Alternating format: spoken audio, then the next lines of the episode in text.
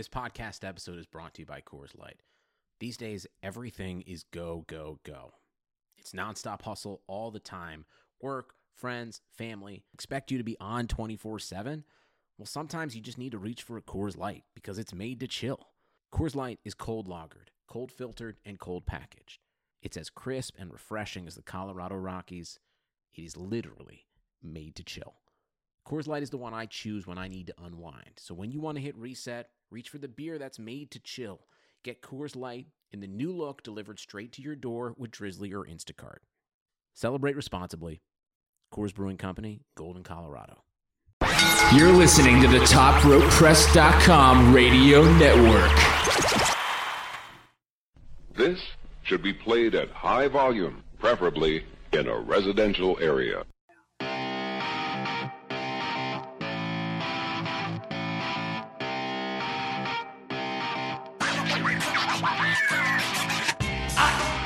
New champion. You don't like it? I don't care. You don't speak English? I don't care. Fool me once. Shame on. Shame on you. If fool me, we can't get fooled again. And I have half the brain that you do. They think they got the answers. I change the questions. Hello, everyone, and welcome to the very first episode of Top Rope Nation presented by TopRopePress.com. I am your host, Ryan Drosty, the editor in chief of Top Rope Press, and I am joined here by my associate editor, Jason Stout. Uh, you guys might have tuned in and heard us talk a little bit about the draft last week. That was kind of a run through uh, for this show, which we will be putting on here probably weekly, maybe bi weekly once in a while. Uh, Jason, how's it going tonight? It's going all right, Ryan. How you doing? Pretty good. Um, it's been a busy couple days, I guess, for those of us that cover wrestling. When we heard about the, the draft coming up, we thought those pay per view weeks are going to be pretty rough. And uh, are you hanging in there? Hanging in as good as you can, man. You got still five hours of wrestling every Monday and Tuesday night, and thankfully, as we'll get into, it has not been even remotely as bad as I think we thought it was going to be. Yeah, we got NXT going on right now, so I'm still have to catch that after we get done recording. So we're running on four days straight of wrestling. Next week we'll get a little bit break. So um, most of you listening have probably already heard people talk about Battleground now for days, but we did want to touch on that just a little bit. Uh, Jason, what did you think was the match of the night at Battleground? Well, the match of the night, without question, was Sami Zayn and Kevin Owens. I mean, you can't even begin to get anything better than what those two did. I mean, obviously everyone's saying match of the year. I think that's thrown around way too much, but those two guys know how to go out and work each and every time. I agree. I didn't think it was quite as good as Sami Zayn and Nakamura from uh, Takeover Dallas, but it was it was it was right up there. I think I gave it four and a half stars in my review on Top Rope Press. So Stars. stars, stars are good. Stars are good. I, I like star ratings just for uh, you know just something you can talk about with your friends and argue over. You know, was that a five star match? Was that a four star match? Exactly.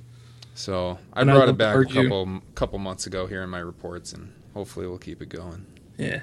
I love to argue, so it was always good. As you can tell from your Twitter page, if you if you're not following Jason, you can check him out at, at Top Rope Stout. There's some good stuff going on there. I do what I can. I do what I can. Anything I can do to contribute to the wrestling world, which is very little, but we're gonna give it a shot. We all try our best. We do. All right. No one's Dave Meltzer around here, but sometimes I, sometimes I think I'm smarter than Dave, but I don't have nearly as many connections. Hey, He was on he was on a rant today, man. He was messing with people. He does that sometimes, and I just laugh. I love that Meltzer has become like the number one, well, maybe number two behind Kevin Owens, like the number two Twitter troll of late, at least in my Easily. opinion. Then throw Rusev on there as three. Rusev is getting fantastic. Yeah, he's Kevin Owens in training, I think. I actually, well, I talked a little bit to Meltzer over this past weekend. We're going to talk a little bit about that here um, later on in the broadcast.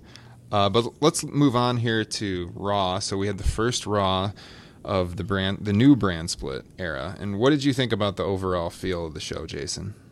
See, you know, people were up in arms because that's what we do as smarks. We complain about everything before it even happens, and everyone's complaining about the the logo changes and are we going to get a new stage? And then as soon as we see a new stage, everyone's complaining because oh, it's just the SummerSlam stage. And my immediate reaction was when I saw the program, when I saw the product, I said.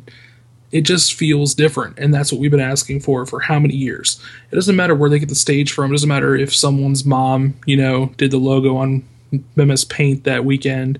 It's just a matter of the show felt different.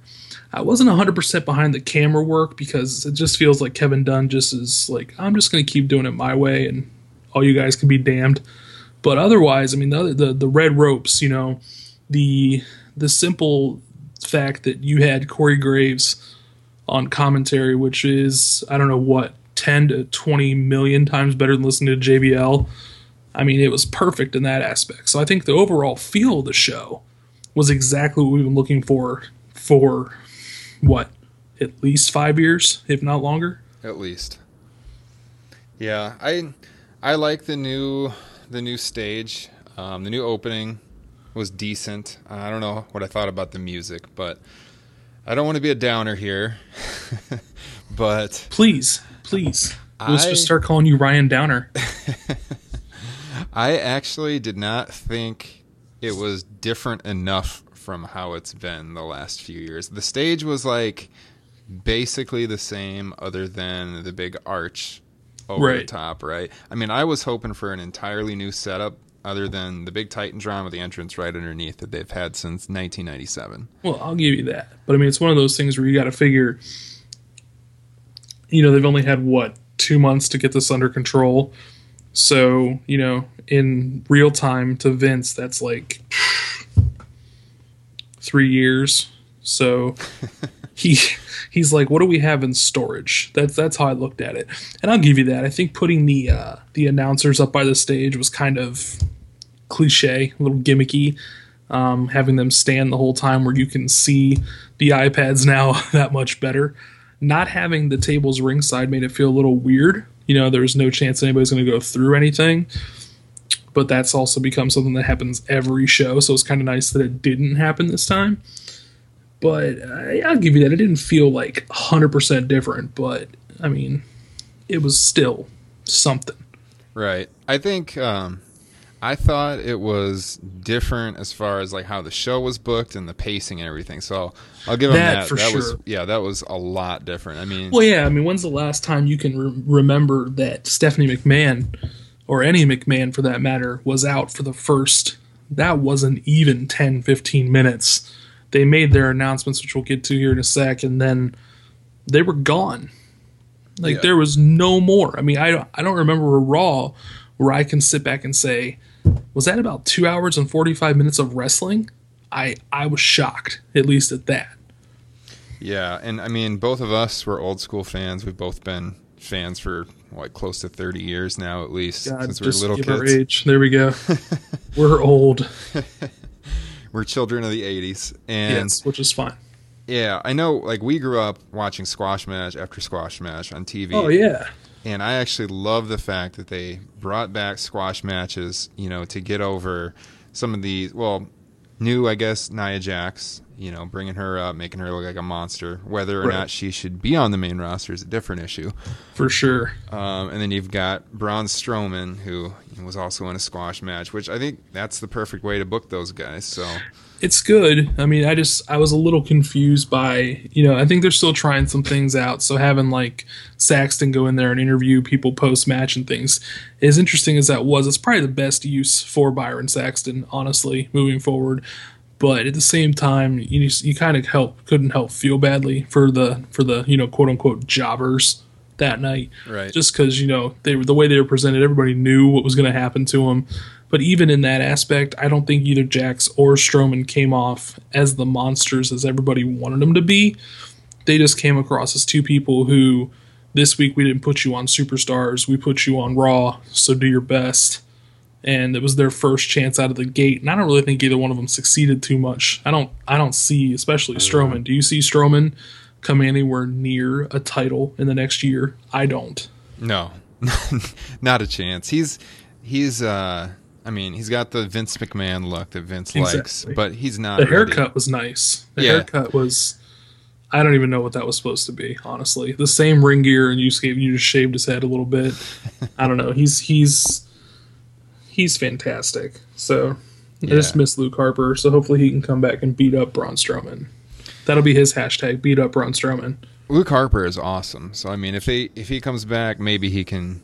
Because I think Strowman needs someone that he can wrestle on the road a lot and learn from. And Harper's, sure. Harper is definitely a guy that he could learn a thing or two. Well, I don't doubt so. that for a minute. No, not at all. So in that opening segment, like Jason was saying, um, which luckily did not go on for 30 minutes, and it was the only appearance of Stephanie McMahon on the show in front of the crowd. Um, they announced the WWE Universal Championship, the Raw World Title, and we've we've talked a lot. Um, we talked about it on our draft show last week on the podcast, we've talked about it in our writing at TopRopePress.com.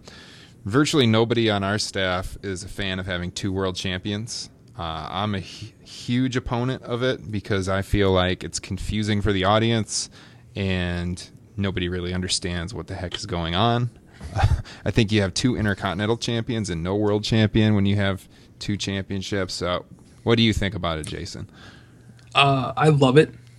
I think it's the best idea that WWE's had in a long time. I can't even finish the sentence. Sarcasm. I couldn't even do it. I mean, you, you hit it on the head, man. I mean, if you're going to have two world championships, then what should have happened all along is what everybody knows should have happened when the failed invasion the first time. If you're going to have two brands, then you have two brands. You don't have WWE anymore. You have to have people that are actually competing against each other. So when you tune in Monday nights, you know you're going to see those guys only on Monday night. But then you tune in on Tuesday, you get those people only on Tuesday. But then on Sunday, when the pay per views are you know together, you're going to have two world title matches again. People are going to be like, well, which one's more important? And then when you call something the WWE Universal Championship, that's Vince kind of what? I mean, kind of patting people on the head saying, just remember the Raw brand is more important because Universal is bigger than World. So I I was disappointed. I think I tweeted as much during the show. I was like, you know, kind of cracked a joke that they're going to borrow TNA's Legends title that went through about 12 different name changes while it was there. And it's sad. I would love to see the champion float between two shows. I think having one world champion, he can float both through both shows and no one's going to care. You know, your other titles might be, you know, have to be in one spot, but Yeah, it also adds something special to the world title too. if you got- Exactly. If you got people, you know, going, that's the only person that goes show to show, and that's what they did in the original brand split at first with Brock Lesnar. at first, right? Yeah, for just a brief period. So, yeah, not a fan. I think the Universal name. Um, we did get a question about that on our Twitter account. I think it's pretty obvious. It comes from the WWE Universe, the tagline they've been pushing for a long time. So that's where that comes from. I, I mean, I will be I interested to. s- What's that? I'm sorry, I just thought it came from their partnership with NBC Universal. I mean, they're like, we've given you how much money, Vince, to air your product, so now you're going to give us something in return. Could have had an impact. It's possible. Uh, Impact. That airs tomorrow for everybody who has Pop TV. What's which Impact? is What is three Impact? people exactly. It's uh, Dixie Carter talking for two hours to the Hardy Boys about their glory days. yeah, maybe some week we'll talk about TNA on the podcast, but right now, No, definitely not someday. Gonna. Not going to happen. So, all right. So we got the Universal Championship. I will be interested to see what the belt looks like. There is some intrigue in that. Um, but uh, coming out of Raw, let's just skip ahead right away to this. We had Finn Balor debut, Mhm. and Happy birthday, Finn. and Balor was the, definitely the star of the show. Um, we've we've had NXT people come up here and there that they didn't they didn't really have an impact. There's that word again. Cough, Tyler Breeze. Tyler Yeah, Breeze. they were jobbed out, or um, you know, not really given a chance to succeed, or they were relegated to the upper mid card. Right. Uh, but you know, he was definitely the the star of the show. Were you surprised when he won the main event?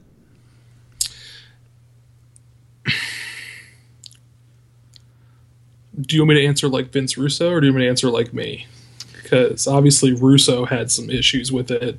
You know, because that's, what- that's what an he does. idiot. Well, Russo Russo, is an an idiot. We all know that. I've been blocked from Vince Russo for going on a year and a half. So, um, I'll say this: I was surprised, obviously, that he won. I'm surprised that he won clean.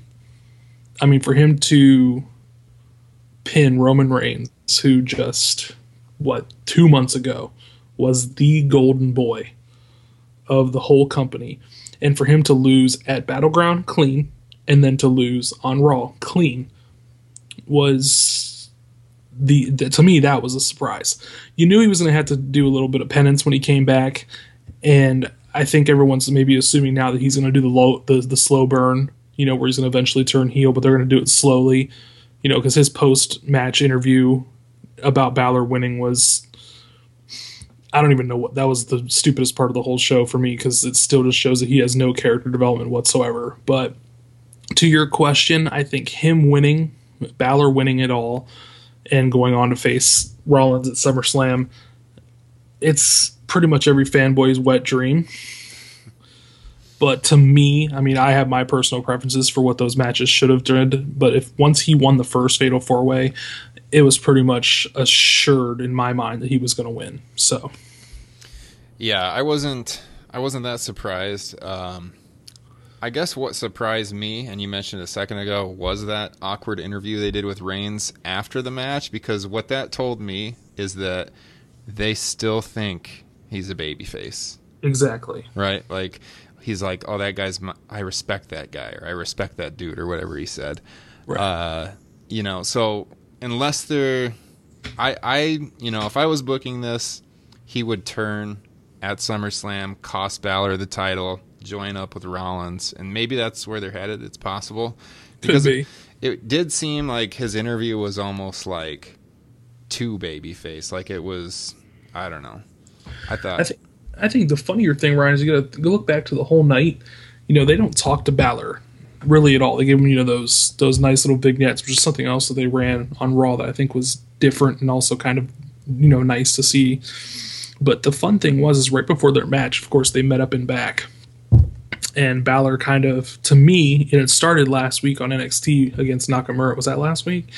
Where he kind of started to play the cocky Finn Balor again, where I don't need luck, you know, or that you know, he was messing with with Nakamura and he went directly after the leg. You know, he, he picked a spot, and I think I think what you're actually what I was most expecting was not for Reigns to turn heel. I was expecting the club to come out. I was expecting them to cost Reigns the match. I thought the Balor Club was going to get born last night, and I mean I knew the reason why, or not last night, on Monday. I knew the reason why because you don't want to go ahead and follow the club in the AJ route that they took so soon. But I just don't really see what they're going to do with this guy because they're not really giving fans an idea of who he is. To me, they're just expecting everyone to know who Finn Balor is. Right. Yeah, I felt like uh, Balor had kind of like the cool babyface aura about him with that backstage promo and, and the way he talked. You know, he invented luck. He's Irish, and it seemed like Reigns, especially in the in the post match promo, he was like the stereotypical '80s babyface, and that's why I think. You know, maybe it was almost like sarcastic the way you know he was talking, and I they are going to that that heel turn. So we'll I'll see.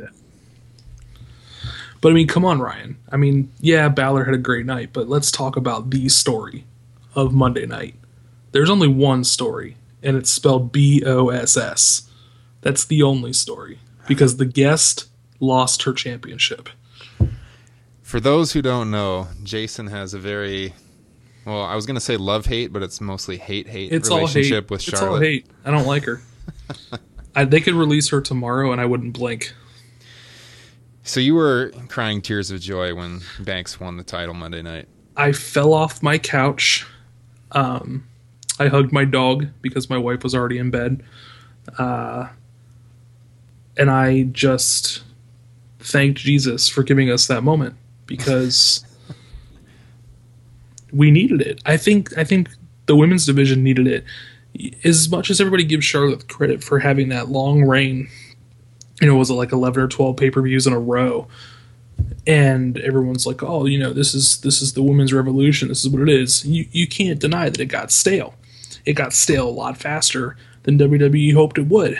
So by bringing Banks back, by giving her back-to-back wins, showing how strong of a competitor she really is, they're pun intended banking on her to turn this thing around. And I think, in all fairness, she's probably the only one on the roster right now who can do that since Bayley is still at NXT. Yeah, I think I agree with you. Banks is. I can't believe they waited this long to put the title on her. I mean, WrestleMania was the obvious choice, and it didn't happen.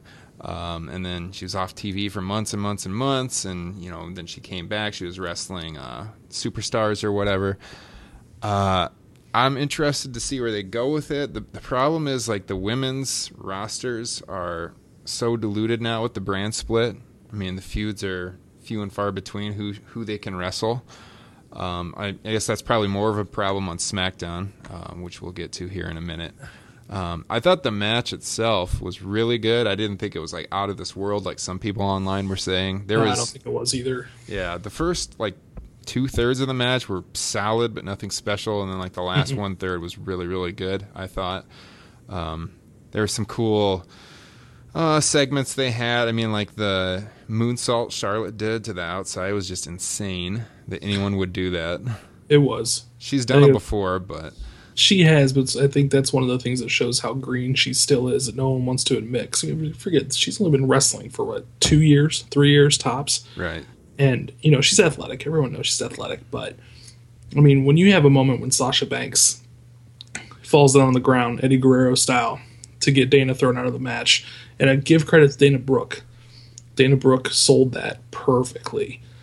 But, I mean, yeah, I'll agree with you. I don't think the match was, you know, five star. I don't think it was Bayley, Sasha, either one of them.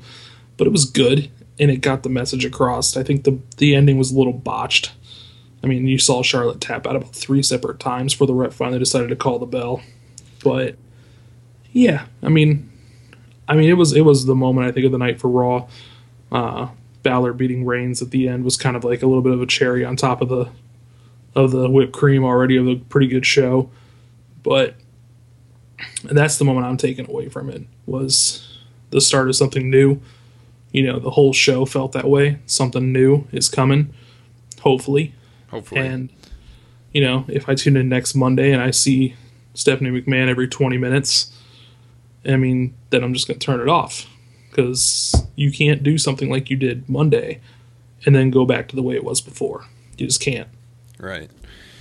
Yeah, so I mean the basic format was a few long matches and the squash matches, which I think we both agree was a good good plan, good idea. Yeah, it's uh, like going back to watching wrestling on Saturday mornings, you know, and even the way Raw started.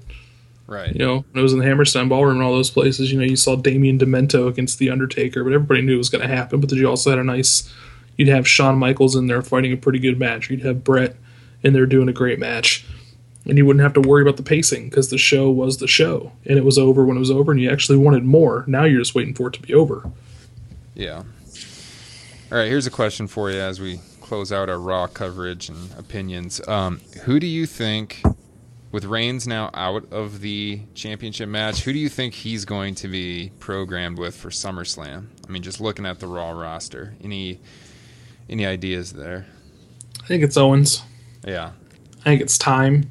Uh, the sad thing about that is, is I'm starting to get to the point where I'm wondering if Owens is doing the, the Bray Wyatt route, where everyone knows he can afford to lose, and not really lose his spot.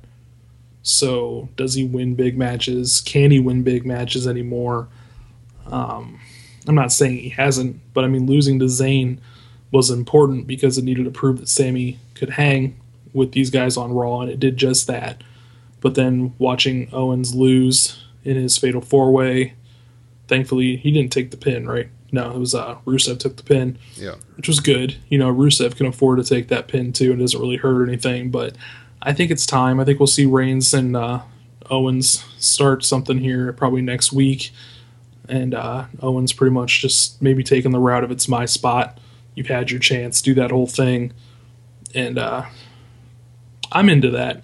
but uh, I'm afraid that he would actually probably lose at SummerSlam, which I don't really think is a good idea. But knowing Vince, I don't think he can keep having Reigns lose and lose and lose unless that's part of the plan too. Yeah, I think I was going to say the same thing. I think it's going to be most likely Owens. The only other option I could possibly see, possibly Jericho. Right. Um, but Right. yeah, Owens would be the the best feud I think for him. So overall, Raw was a really good show. I think we both agree. Jason usually, well, uh, he's kind of on a rotation right now, I guess. But for the last year or so, he's almost always covering Raw for TopRopePress.com. And uh, this week, Kate Carcella covered it. She wrote in her article she really liked the show. I think next week Jason will be covering the show, so we'll see if they can capitalize on the momentum that they built this week because that was definitely one of the best Raws in several months. And if they don't capitalize on it, I'm gonna, I'm gonna explode. Because she can't get a great show to cover, and then I get some sort of crap to do next week. So I will probably hurt someone. Show also did very good in the ratings. Uh, take that up last night. I think it averaged like 3.3 million viewers, which was an increase versus the week before. Right. Um, it had some tough competition from the Democratic National Convention, and uh, which actually outdrew the Republican convention the week before. So you would think Raw would have an even tougher time, but they actually Right. increased th- their rating. Um, and we'll get to SmackDown and how they did here in a second. So, what did you think of the look of SmackDown now compared to you know Raw? How they changed up? Did you think they differentiated it enough from Raw, or was it too similar? I mean, no. As much as I want to say yes, Eh, I mean, eh. they tried to make it the People's Show again, which is fair. I mean, you got the People's GM right now, Uh, but I mean, other than th- this is where the roving camera came in, right? This is like it was kind of a let's try to do some different angles and things and It was like the camera the NFL uses. I thought. Yeah, they kinda, like, behind the kinda. quarterback. but I didn't really get it because I don't think we've ever. I mean, fair enough. Again, something we haven't seen, and we're so used to Kevin Dunn's you know herky jerky on Raw that it's just you know it was different. The show did feel different, but I mean, the fact that Monday was Raw, Tuesday was SmackDown, and they were back to back. I didn't really feel like there was anything that really set either show apart from each other. It just felt like SmackDown was really, really hoping that they didn't emulate Raw, but at the same time could keep up with Raw. Right. Mean, Yeah, I mean, okay, so like what are the differences we had here? We've got the same basic entranceway, the Titantron Right. with the entrance under it. Um, let's see, on SmackDown, there was no ramp. They came out on just the bare they came ground. out bare ground like they do it. They've done like the last two pay per views kind of thing. They they have that set. Did Raw have a ramp? I can't even remember. Raw had a ramp, but it was like just the stage was a little different than what it was before. So Right. And SmackDown had like these video boards, like square ones, kind of set out a few feet yeah, in front of the which I really didn't see the point of those either. But That was a little awkward. Um, they had, like you said, the wire camera. Um, the announcer's still at ringside. Mm-hmm. Um, but blue like I- ropes. That's yeah, about blue it. Ropes. That's about it. Like I mean, like I said, this this comes back to it's still. I mean, they make these little changes, but I was Mm-hmm. hoping for a whole new set.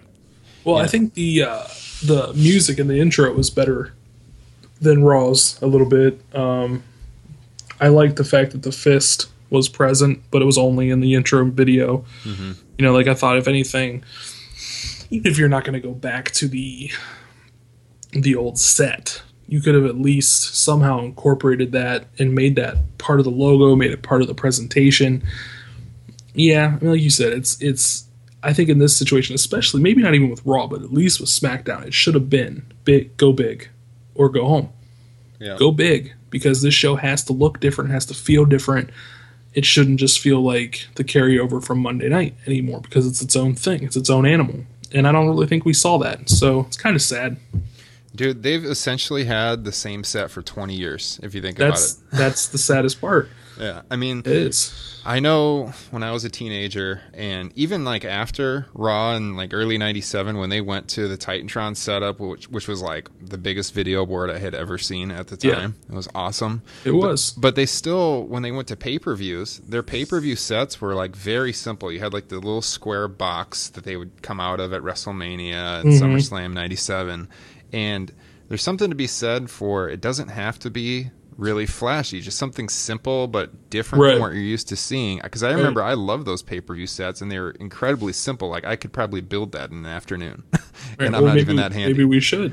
Maybe we should and send it to We'll them. build it and just send it to him. Like, why do you not use this? Well, I mean, if you if you look at their shows, what I was getting to is if you look at their shows they've done on the network where they don't have the full setup like their house shows they've been broadcasting, and if you've been to a house show recently, they have like a very small entranceway with a little video board. Right. Uh, like the last one they did in Canada, they used their house show setup, and people raved about how much they liked watching that show because Right. it looked entirely different from the normal television, and that's what I was hoping for, just a whole different setup.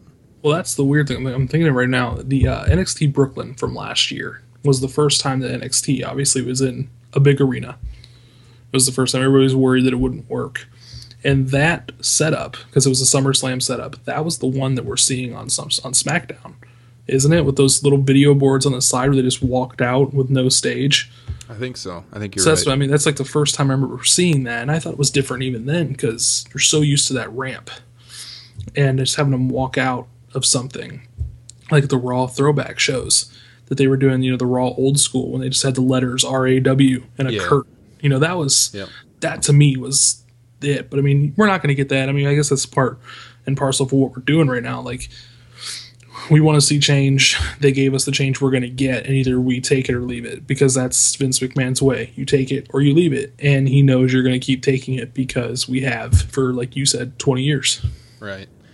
So overall on SmackDown, I think we both agreed uh, the biggest thing, and we talked about this on our post-draft show again, uh, was just that the SmackDown roster compared to Raw is very thin. I mean, they have a they have a shorter show every week, one hour less, but they are expected to put on a three-hour pay-per-view on their own, starting with Mm. Backlash here coming up. So I mean, uh, what? I mean, we've talked about it, but did you really notice it? Like when they when they announced the six pack challenge, and you were looking at the guys that were in that match.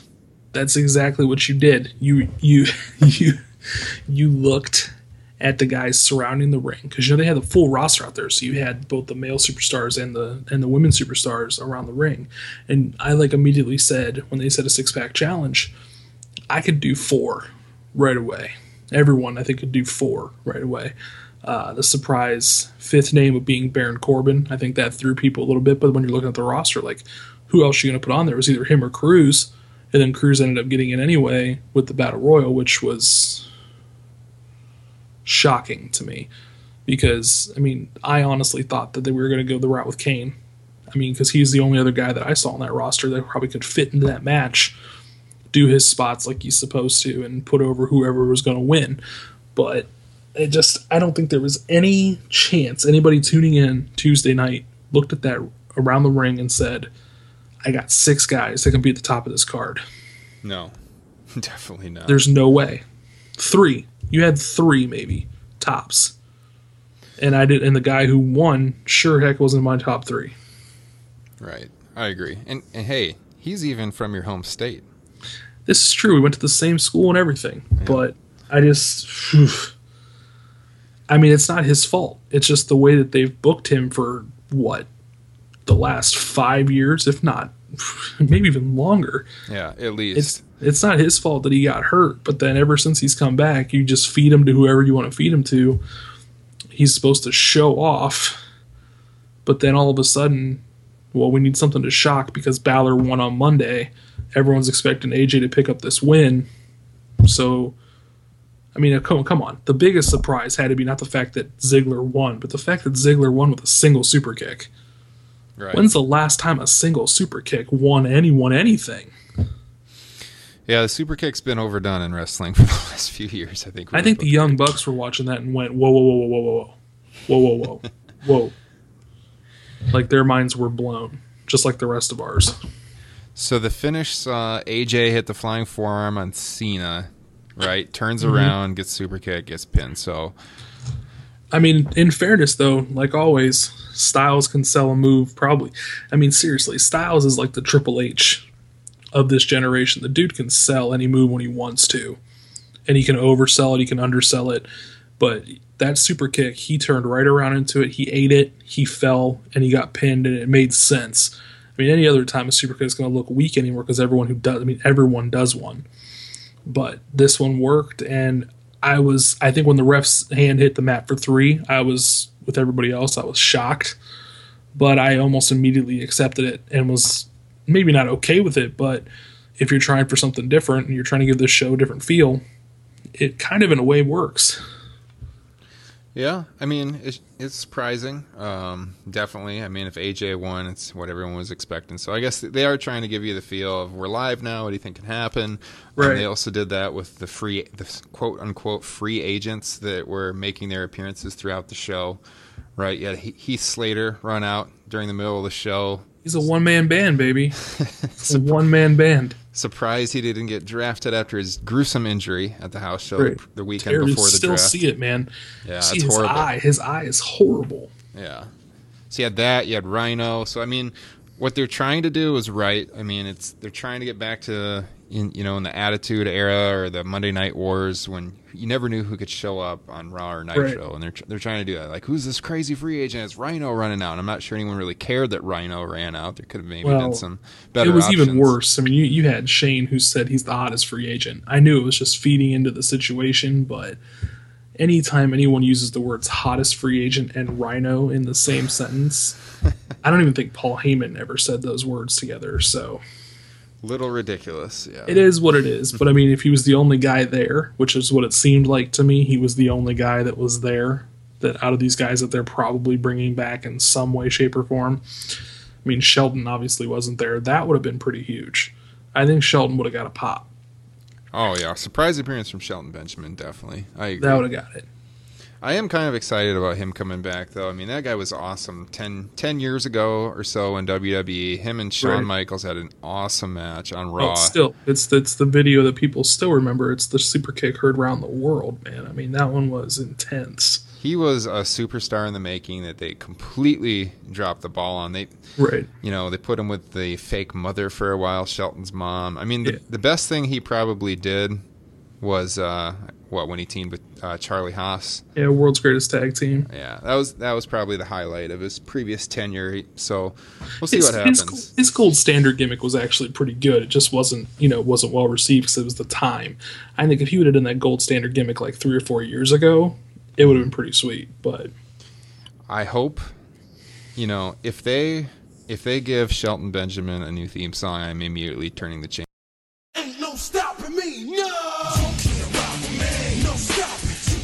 You he had one of the I love the Shelton Benjamin theme song. You I mean, it hit, it hit, and you were, and you knew it was him. It was like the to me, it was his and uh, Christian's first theme when he went solo. Those two Oh, yeah. in that time period were great. every creator wrestler I made on the old SmackDown games around that time, I gave the Shelton Benjamin theme song or the original John Cena theme song. I'm pretty sure Thuganomics. Thuganomics. There you go. Yeah. So, all right. So for SummerSlam on SmackDown now, we'll have Ambrose and Ziggler. It looks like almost certainly going towards uh, Cena and Styles. Uh, More than likely, I would say so. Yeah. Orton, he's fighting Lesnar, who's from Raw, so that's an inter-promotion match. Right. And I mean, what else do you think we're gonna get from SmackDown? I looked down the roster, and it's I don't know. Bray Wyatt, of course, is gonna be involved somewhere. I, I would almost say that Wyatt's probably see if the one thing you're gonna have to do with Wyatt sooner than later is you're gonna have to establish do you want him at the top or do you want him where he's been for the last two years? And I think SummerSlam is a really good chance if they don't really fully get behind Ziggler, then maybe maybe there can be something there, but it's a little wonky just to throw him into that feud. Plus, if anybody remembers, his feud with Dean Ambrose was just awful the last time those two went. And it's not because of him, but everyone knows my affinity for Dean Ambrose. And if you don't, that's all I got for you. If I see one more rebound clothesline, I, I just. This is not something we disagree about. We are No, it's just- on I the just- same page on this. I just don't get it. I mean, and there's no way Ziggler's taking the belt from him at SummerSlam, so we got at least another two months of Dean Ambrose as WWE champion. But I mean, I don't know. I think the rest of the, the roster. I don't. I mean, do you give do you give Wyatt the Intercontinental title shot? But that's a double turn with Miz. You know, I. I I'm honestly thinking we might see Wyatt just not on the on the show. Honestly, I wouldn't be surprised. I mean, yeah. As I as I go down the roster and I think about like who has to be on this show, they have to have American Alpha on the show. I mean, they're bringing them up. They're Right, but they're also team. you know having a tag team match at uh, NXT Brooklyn the night before, so right. it'll be interesting to see what they do with that. And they can't lose that match either. If they lose to those two guys, that Paul Ellering's new team, I don't even know what they're called. They're just two really big guys that terrify me Yeah. in real life because they're huge. But there's no way you have Alpha lose to them. But that's that's neither here nor there. So I don't know. I think I think uh, the SummerSlam show is definitely going to be carried by the Raw roster. just That's what I was thinking. It's definitely going to be Raw heavy. There's no doubt about that. I mean, you might even see Wyatt get an interpromotional match, maybe against Woods.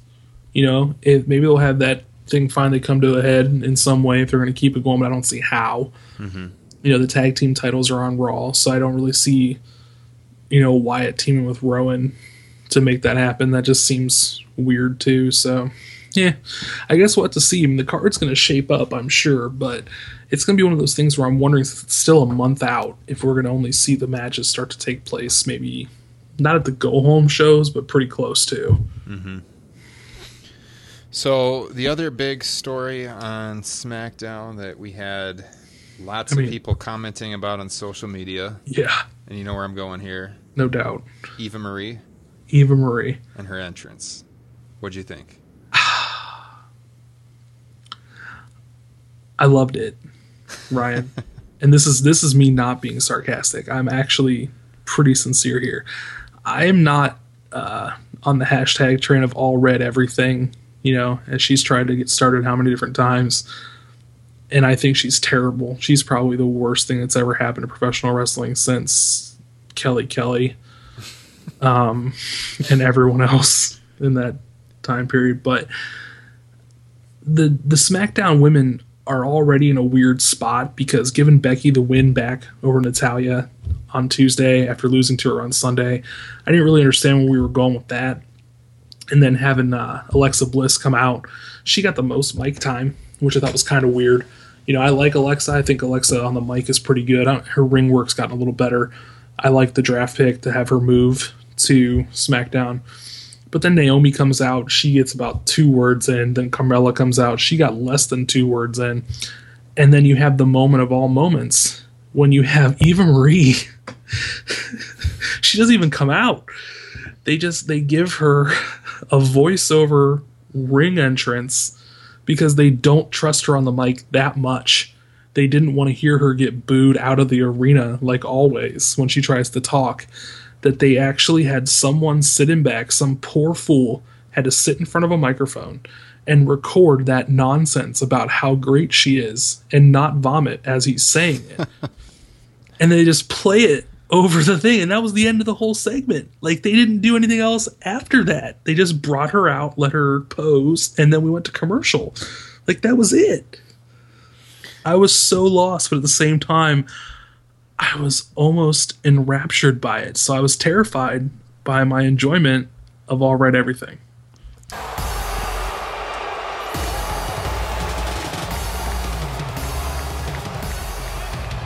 From Concord, California, comes the most stylish, elegant, bewitching, eternally beguiling, continuously charismatic, and fantastically fascinating woman to appear in this or any arena. Allow yourself to be seduced, enchanted, dazzled, and entranced by all red everything herself, Eva Marie. Well, I mean, she's definitely someone who has, at least when she started, she's got the go away heat, right? Like she doesn't have heel heat. She has the you suck. We don't even want you on the show. Please leave. That's what she always had from the NXT crowd.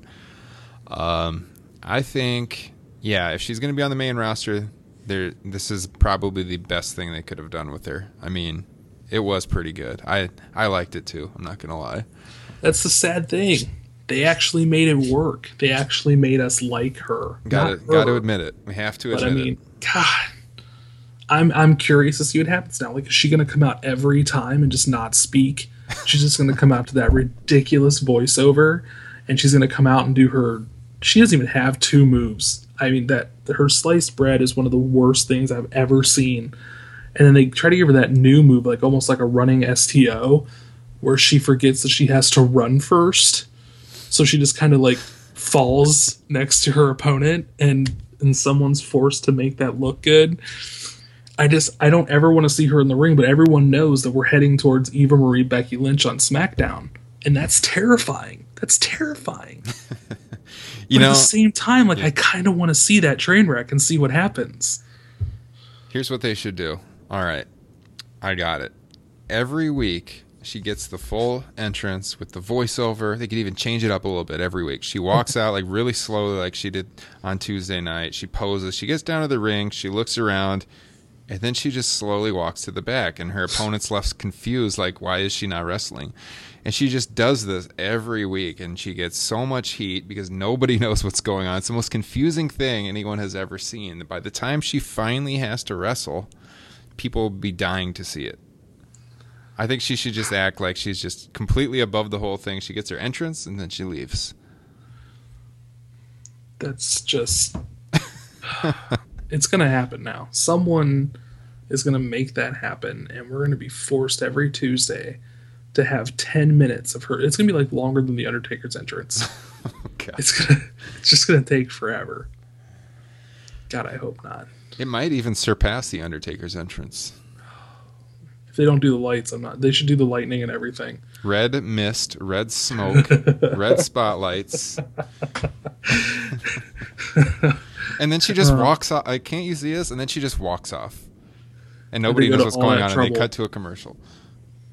Oh, that'd be weird. I would watch it though. That's so sad. Oh, it's so sad. Oh my god. She could just have that blank stare on her face that she always has, anyways, as she just walks right back up the aisle. And everyone's screaming, What is going on here? How sad is that? That that's her. That's her resting face. Like that's. it's not like she's thinking about anything. It's not that. I mean, she's just trying to not screw up. That's what her face looks like every day. She's like, I just don't want to screw up. I go back to like those early Total Divas episodes because my wife watches that show religiously. It's the one wrestling thing she watches, the least wrestling thing to watch. Oh my god, we have this in common as well. That's That is the only thing wrestling related my wife will watch either. So she she will actually watch the women's matches. Right. You know, and I'll I'll yell, she- "Hey, the women's match is starting," and she'll come watch it because of Total It's Divas. so sad though because it's always like six months behind. She's like, "Wait a minute, I just saw this on Total Divas where she was facing her." I'm like, "Yeah, that was five months ago." But you know, like I remember that time when you know Red came out. You know, I'm gonna call her Red from now on because why not? She comes out and she had to do the ring announcements, and she uh Jinder Mahal, what she call him, Ginger Mahal or something like that. Yeah, and she so. thought it was no big deal. Like that's like that's the face she has now all the time. She's like, I can't call anybody Ginger again because I might actually get fired this time. Which she won't because Vince is like, yeah, right, that's never gonna happen.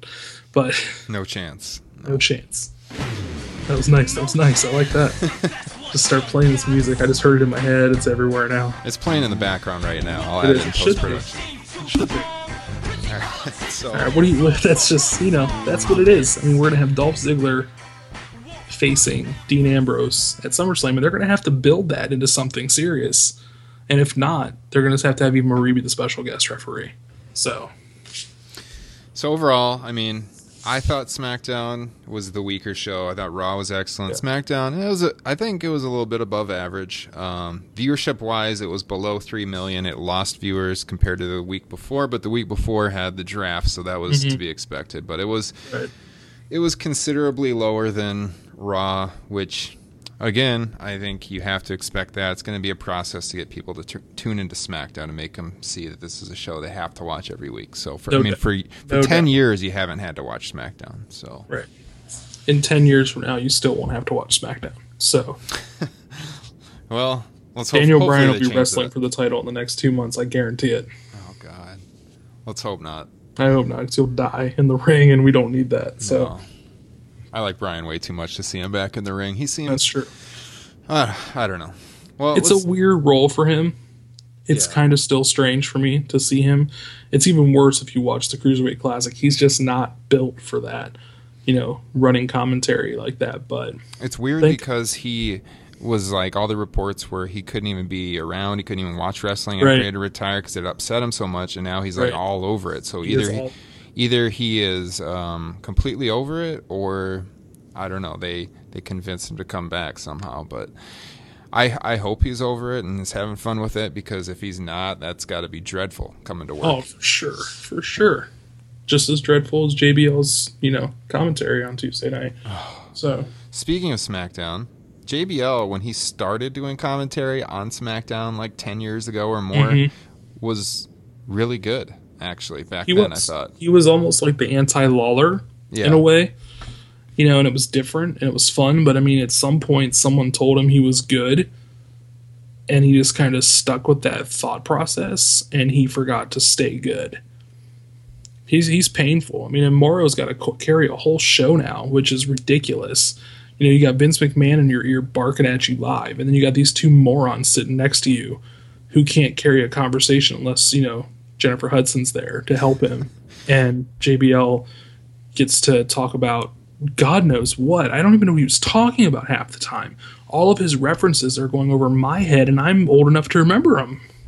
JBL is like that guy in high school who peaked in high school. You remember this Right. guy as like the coolest guy, the captain of the football team, and you see him like, you know, 15 years later. Me and Jason, we've been around out of high school around that long. You know, you see this guy 15 years later, jerk. and you're like, what the hell happened to that guy? That's JBL. He peaked early, and he's been downhill ever since. It's a long, long hill too. So he needs to get out of the limo with the horns on it and just ride off into the sunset, or maybe get back into the limo and ride off into the sunset. I don't know, but I'm done, and it, it's going to be rough because you can't have Graves who. I mean, how many times did he correct Cole and Saxton on Monday and make himself look that much better and still even made the, the actual broadcast feel natural? Oh, there I- was something Cole called that was way off, um, and then Graves like immediately corrected. I think he, I think he called someone by the wrong name. Probably. Something happened like right outside the ring on the camera side, and Yeah. And then he immediately corrected him. And Graves is awesome on the mic. But, Cole the, is but the thing about that is like even though even though I can't stand Michael Cole, I mean you got to admit that's been years in the making. No one and that's that's his character now. But I didn't notice him nearly as much Monday because he and Graves actually worked really well together. There was actually some sort of some sort of organic relationship that worked there that made me think Michael Cole's there and he's talking, but I'm listening to Corey Graves and Corey Graves is making this work. So I was in it. But Tuesday, I'm, I have to admit, I muted my TV at about halfway through, and I'm sad because I like listening to Mauro as much as the next person, but I couldn't listen to JBL anymore. By the way, has Mauro Ranallo unblocked you on Twitter yet? I do not think he has, and I'm still genuinely confused as to why he blocked me in the first place because I have had nothing but good things to say about him. He's like this guy heaps way too much praise on me. I can't see it anymore. He's Maybe that's what it was. Maybe that's what it was. I was just, I was just trying to be his friend, man. I don't, I don't know what happened. just, just wanted him to be my friend. Someday, maybe we'll start a campaign. Free Jason Stout from more. Might have to happen, man, because I don't, I don't know what's going on. It's sad. All right, so that was our was our week with the WWE, at least on the main roster. Um, so we're gonna we're gonna wind down the show now with a couple things to talk about. Uh, let's see. This last weekend, I attended the George Tragos Lou Thesz Wrestling Hall of Fame in Waterloo, There's more than one Hall of Fame, Ryan. There is. This is the real Hall of Fame. This is the real one. This has an actual location, Yep, a and physical we Hall of Fame. actually give a shit about the guys who are in it. According to Bret Hart, this is the real Wrestling Hall of Fame. Okay, well here's the question. Here's the here's the way you know if it's the real Hall of Fame. Is Koko B. Ware in it? He is not. See, that's the real Hall of Fame. That's right. So, for those of you that don't know, um, this Hall of Fame's been around since like the late 90s. Um, it's housed at the National Wrestling Hall of Fame Dan Gable Museum. If you're not familiar with Dan Gable, he's probably the greatest amateur wrestler in the history of the United States, uh, gold medalist, coached the Iowa Hawkeyes to like a ridiculous amount of national championships. And he's from Waterloo, so they have this museum to him there. And inside the museum, there's a wing that's the George Tragos Lou Thesz Pro Wrestling Hall of Fame, which Lou Thesz was involved in starting in the late 90s. And so to get into the Hall of Fame, um, you need some kind of real athletic background in addition to being a pro wrestler. Like, for example, Hulk Hogan would never get inducted into this Hall of Fame. You you need to have been usually an amateur wrestler or maybe a really good football player. Um, In fairness, through most of Hogan's career, he was very amateur. So, that's true.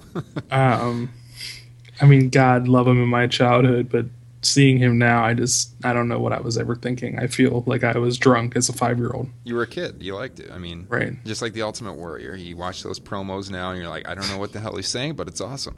Well, that's because cocaine was a hell of a drug. So it was the '80s. I mean, those headbands were wrapped really, really tight. So anyway, back to the real Hall of Fame. All right, so right at the Hall of Fame, then um, they actually they have this these inductions every July, and um, they have a, an actual committee that votes on it. It's um, like previous inductees, uh, respect to journalists, things like that, and um, they get a ridiculous amount of star power at this thing every year, um, and it's a huge it's a huge weekend. Like on the Friday night, they'll have a big indie show in town um, where a lot of the Hall of Famers will appear, and then Saturday they've got like a big fan festival. You can interact with all the Hall of Famers, and then uh, Saturday night they have a big banquet. Like everyone dresses up. It's a big time thing. So uh, this What did year- you wear, Ryan? Who did you wear?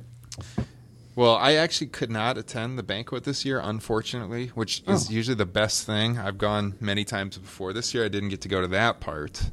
Um, I was just hoping you were wearing your tuxedo T-shirt, but other than that, I mean, maybe next year. hopefully. I'm I am going to convince. Maybe we'll start a campaign on this that Stout has to drive from Ohio to Iowa to come to this next summer. I have a spare bedroom. You can stay for free. You have to see this thing. It is it's ridiculous, man. You walk you walk down the museum and like I walked in there and JJ Dillon just walked past me carrying his subway bag. I'm like, "Holy shit. It's JJ Dillon."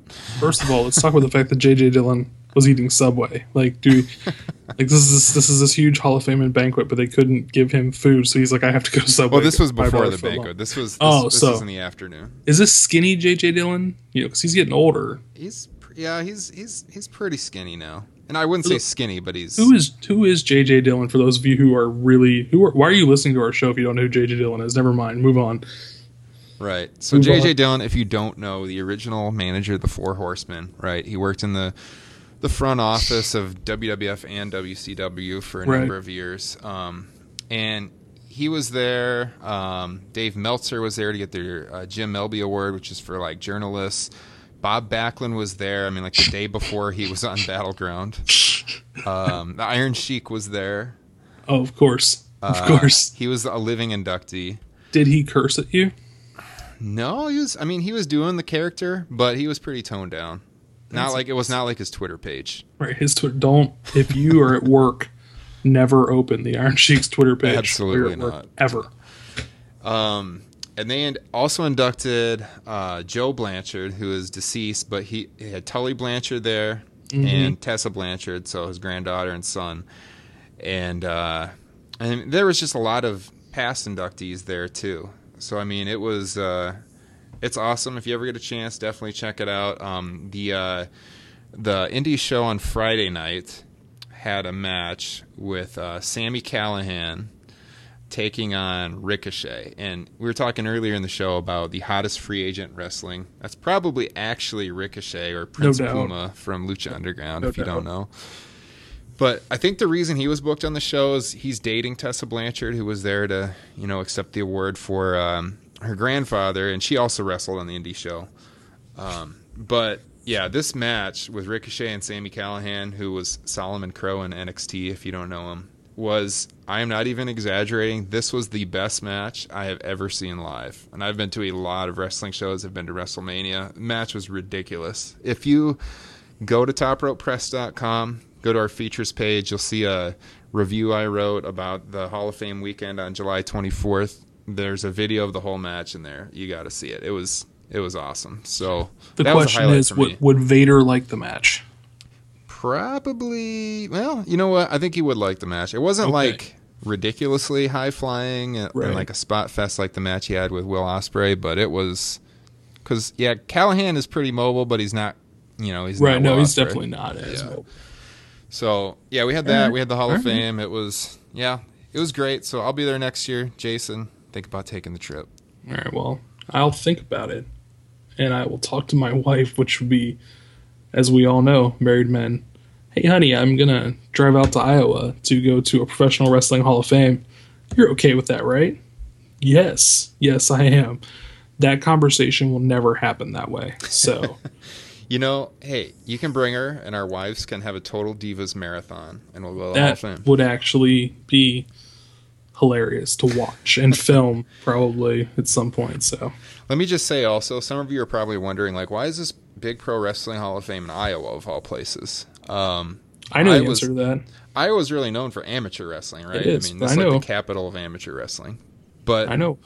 Pro wrestling wise, well, Lou Thesz started this museum and he started the Hall of Fame. Um, it was down in Newton, Iowa at the time, which is near Des Moines. Um, and they in 2007 they moved it to Waterloo, which is a bigger area. And Waterloo is the hometown of Dan Gable, so they they made it the Dan Gable Museum. They kept the the Pro Wrestling Hall of Fame. Obviously, Gable was there also, by the way. Um, but Waterloo does have some um, pretty crazy wrestling history, like the NWA. If those of you who are not wrestling historians or don't know the old school wrestling stuff, the NWA was like the original big wrestling organization, and it was actually started in Waterloo, Iowa, just a few blocks from where the museum is. So they always mention that at the banquet.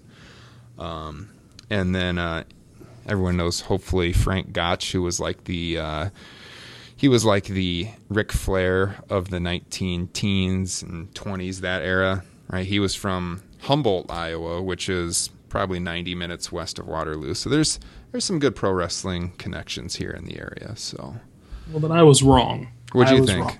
I thought it was because if you build something in Iowa, they will come. So that's also true. I just thought that was how that goes. You, just- you Greatest- build you build things and they come to Iowa. So greatest baseball movie of all time. uh, I don't know about that. You know, I remember being a kid when they were filming that, and my parents showing me an ad in the newspaper. You know, the last scene of that movie where like they zoom out and Yeah. there's all the car the cars on the road because everyone's Yeah. coming to see it. I remember there was an ad in the newspaper to like be an extra and line up on this highway, and just for that scene. Right. And it was, uh, I don't know, that was filmed probably I don't know. It's like 45 minutes to an hour from Waterloo. So, I was an extra in a movie once. which movie was that? Dark Knight Rises. Seriously? Yeah. My buddy and I uh, drove out to Pittsburgh because that's where they were filming it, and uh, we sat in Heinz Field for about twelve hours filming the football scene. We were the, some of the fans in the stands. Oh, with oh, okay, where Bane comes in. Yep. Yeah. Yep. That was the longest twelve to fourteen hours of my life, um, and I will never be in a movie again. So Wow. Hey, hey, you got that acting credit, right? I do. I'm on IMDb. Um, I'm not on IMDb, but you know it's cool. So what do you think, Ryan? You want to tell our listeners how they can get in touch with us, and maybe we can give them some sort of uh, go away nostalgia poll, so they can tell us what they think, and we can talk about it next time. All right. So what Jason's hinting at here, we want to get our listeners involved um, either through social media at Top Rope Press, our Facebook page. You can email us. Just check out topropepress.com for all our contact info. But what we want to do is, um, well, we want to give you something for participating. So if you haven't seen, there are some topropepress.com t-shirts on pro wrestling tees. Some pretty pretty sweet designs actually, I would say. And so we thought maybe once in a while do some trivia, um, maybe give away a T-shirt or two. Um, so maybe next week um, we can kick this off. Well, what we wanted to do this time is have like a discussion on 8-bit video game. So if you've seen the show's logo, you can see that our logo is designed after an old NES cartridge. And so we wanted fans' opinions on their favorite 8 bit pro wrestling video game and why it's your favorite 8 bit pro wrestling game. Exactly. So whoever gives us the best answer is going to win a Top Rope Press t shirt next week on the show. So email us topropepress at gmail.com or tweet us. Let us know what's your favorite 8 bit video game and why. The best answer will win a t shirt. So let me ask we- you, Jason. We got to say it though, Ryan. You got to say it. Like, don't don't go giving us this answer thinking like you're being all sweet. Like, oh, I remember this game. Like, you have to know the game because we're talking eight bit. We're not asking you to go and be like, oh, you know, yeah, I played WrestleMania when it came out because it was just like Mortal Kombat. Then I'm just gonna ignore you. I'm gonna ignore you completely. And don't If throw out like an N64. We're talking NES, I don't want any the original nonstop. Nintendo. Like you can talk about the games you played at the arcade. That's cool, but they had to be before like 1991. You know, Right. if they're after that, then I don't I don't care. I don't care what you played. I do because you're all cool. But I'm just saying, don't try to pull one over on us because we, like we said, we are children of the 80s. We know these things. Like I blew in the cartridges, put it back in. I would go up to my store, the one store we had that rented out video games. You know, because you had to physically go rent them. Because you didn't just go buy them because they were still 40 bucks at the time, and your parents aren't going to just go buy you a video game for your NES. You had to go rent them every weekend. And that's what we did.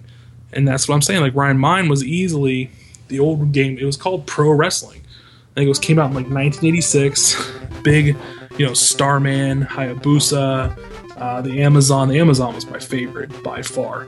But you know, you would go, you would wrestle one on one, or you could do you know two player, and you'd have to win five matches, and you would and you would face the champion. If you could beat the champion, you'd move on. You'd have to defend the title. It was great because you know you only had like what those games. You only had five moves, maybe six moves. So you were like the John Cena of the NES time, where you could only do certain things, and you had like kind of a special move or whatever. But you'd have a time limit. You'd have to pin your opponent. You'd have to win, and it, and it wasn't easy. You know, it wasn't easy, but it was fun because the gra- it was the first time really for me that I was playing a pro wrestling game. Because at the time, WWE didn't have one. There's, I think their first one came out like it was only an arcade. I think it was the first WrestleMania or the Superstar one, and that was only at arcades, and they didn't come out on NES. I think until I don't even think they came out until Super NES. Right. Yeah. That was me. Was it WWF WrestleMania? Was that the first? I think that was the very first one that, that I think came out, but I think it was on Super NES. I'm not sure. Don't quote me on that. I know I just gave the whole spiel about being a child of the 80s, but screw you. It was also 30 years ago. So, I just googled it, so I'm gonna cheat a little bit. Yeah. see, cheater. 1989 WrestleMania, and I I do know there was a, another WWF game. It was WrestleMania Steel Cage Challenge because Yeah, I do Steel Cage Challenge was, I liked that one too, but to me, it still was pro wrestling because it was so cheesy that you had to like it because you just, the characters all looked like they were just, you know, they're the same. They just had a different color. One guy was green. The Starman had a literal star on his face. I don't know their backstories, but I mean, we should totally write that movie. You know, like use that and like write their backstories and have this huge, terrible '80s version of animated movie on TBS later. Well, mine, my favorite NES wrestling game is the WCW World Championship Wrestling game. I think it came out around 1990, and I just remember thinking it was a lot more advanced than the WWF games at the time. Like, you would select your wrestler, and then I think you had eight moves that you could pick. Or yeah, there was eight moves you could pick from, and then you would pick four of them, and they would be Oh. assigned to like your directional buttons. Okay, I remember that game. So you were asking about it earlier, and I didn't remember it. but I do remember that one now. Yeah, so It it, was like really advanced for though, right? NES. What's that? It had a weird roster though, because that was the days of WCW that just turned to WCW. Yeah, So it had like the old NWA roster, right? Yeah, it was. Yeah, it was the NWA roster. Yeah, See, now that's fun. They should that I would play that. I'm gonna have to look for that emulator and definitely play that one. yeah, it was. uh The funny thing about that game is that it had the Road Warriors on the cover, and then they jumped to WWF like right after the game came out. Awesome. Yeah, SummerSlam '92. You're right. Yeah. So, right, they were. I think they advertised it like they changed the cover on it to be Sting or something like that, but they never printed any games that had anything but the Road Warriors on the cover, and it was That's like awesome. the old NWA Road Warriors. They had like the black shoulder pads on. Yeah, it was. when they were still terrifying beyond all reason. That's right. WWE still managed to cartoonize even one of the most terrifying tag teams in the history of tag team wrestling by giving them red shoulder pads Yeah. and making them riding on motorcycles. Selling, selling foam shoulder pads as well. Yeah, foam shoulder pads, which you know you had a pair. I don't want to hear it. I might have. Plead the fifth. Right. All right, we're going to close up here. Just a couple fan questions, real brief answers. Um, every week, we're going to ask, you know, what do you want us to talk about on the show in the mailbag segment? We got a couple questions here. Um, the first one here from Ryan Franson on Twitter. He asked us, now that their rivalry is on pause, what's next for Sami Zayn and Kevin Owens? So we talked about Kevin Owens earlier. We think um, Owens probably at SummerSlam is going to wrestle Roman Reigns. That's our guess. Uh, where do you think Sami Zayn's headed? Any ideas, Jason? I think that's going to have to probably be Rusev. I think he has to get right in the U.S. title picture and go. Um, he's the ultimate underdog. You know, he's he's playing that role. Rusev is unstoppable. It'll play well. I think they'll even actually have some pretty decent matches. People underestimate how good Rusev really is in the ring, the story he tells when he's in the ring. And I think Sami Zayn can play off that really well. I'm not a huge uh, ska grandpa fan, um, but that hat gets me every time. But my grandpa has that hat, so I don't know. I think it's. I think that's probably the only direction you really go, though. There's one. Th- if that match does happen, there's one thing you can guarantee about it, and that is that when you have Sami Zayn and Rusev in the ring, the fans are going to chant USA at some. Oh, no doubt, no doubt. Even though one's Canadian and one's Exactly. from Bulgaria. It's So- fine. WWE fans are not exactly give a damn about uh, nationality when it comes to the foreign power. So And uh, all right, last question here. This is from Tim, and he wanted to know: uh, Is Finn going to beat Rollins at SummerSlam? My answer to that would be no. I don't think he will. I actually probably wouldn't have him beat Rollins personally. I think it'd be, I think it'd be a little bit too soon for him to get the title that quickly. Um, I hope Reigns comes out, turns heel, costs him the match. We'll see if that actually happens. But either way, no, I do not think he'll beat Rollins. What do you think? Oh, the simple answer is no. There, there's no way Vince McMahon's going to put his uh, poster brand on the shoulders of a guy that he probably has no real faith in. He just knows that whatever Hunter tells him at post production meetings or pre production meetings, uh, Vince doesn't really like his 190 pound champions too much, and I think it's asking way too much of a guy like Finn Balor to carry that whole show and that whole brand this soon.